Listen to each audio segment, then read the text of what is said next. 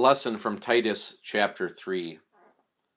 At one time we too were foolish, disobedient, deceived and enslaved by all kinds of passions and pleasures. We lived in malice and envy, being hated and hating one another.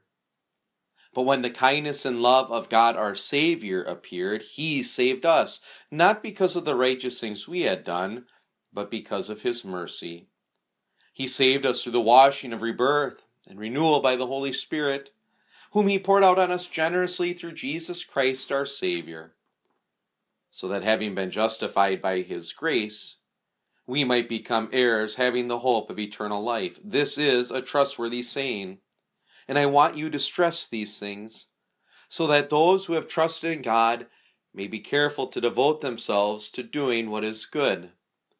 These things are excellent and profitable for everyone. The word of the Lord. In the name of Jesus, Amen. Foolish, disobedient, deceived, and enslaved by all kinds of passions and pleasures, living in malice and envy, being hated and hating one another. This is what you were, St. Paul says. How deplorable, how deadly, how damning but when the kindness and love of God our Savior appeared, He saved us. Notice who's at work. He saved us through the washing of rebirth and renewal by the Holy Spirit, whom He poured out on us generously through Jesus Christ our Savior, not because of our righteousness, not because of our pedigree, not because of anything in us. God, the rich in mercy one, He saved us. He made us his own through a holy washing in baptism. He is the one who declares us innocent because of his Son, and the result, heirs we are, having the hope of eternal life. And so you recall who you are, one of the baptized. Remember daily and return to daily through contrition and repentance. And so you recall who you are, an heir living with a certain hope of eternal life.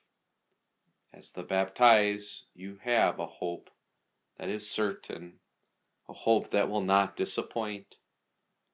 St. Paul's encouragement in Titus 3, go ahead and read it again. Begin with verse 1. Is now to devote yourself to doing what is good inside of your vocation, your calling in life. That role is clear. On this day, the church commemorates Titus, the faithful companion of Paul, the one who went around setting up pastors in every town. On this day, we recall what God says to pastors, shepherds of the church of God, precious because of the blood that bought it. Pastors, responsible to the chief shepherd and overseer of our souls, the Lord Jesus Christ. Oh, the kindness and love of God has appeared then he has not only baptized you into his name, O preacher, but sends you forth with feeble voices and weak knees, and all of your own frailty and sin and doubt, to baptize into his name, to speak the word of absolution, to give the body and blood of your Savior for the good of your flock. The role is clear also for the farmer, the baker, the candlestick maker. Remember what you were. Remember what you are now in Christ. Hear what St. Paul says about you, the baptized heirs of heaven, justified freely as a gift. In view of God's mercy, you live as His dear child. You reflect the love that God showed you by the lives you live in your vocation. Every morning when you wake up, remember that washing that Paul speaks of. Take that old man, the one who is full of slander and who is disobedient, the one who hates what is good, the one who loves the evil and hates the good, the one who loves the pleasures of this world. Take your old man and drown him. Then, as a forgiven child of God, face your day with confidence, devoted to whatever is good.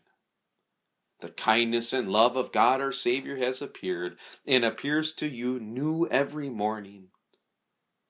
This kindness and love of God your Savior is also your peace and your shield as you return to bed at night.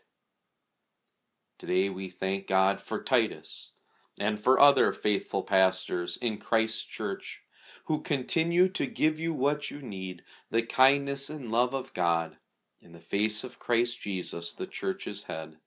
This is a trustworthy saying. It is the church's confidence and your confidence. Let us pray. Almighty God, you called Titus to the work of pastor and teacher.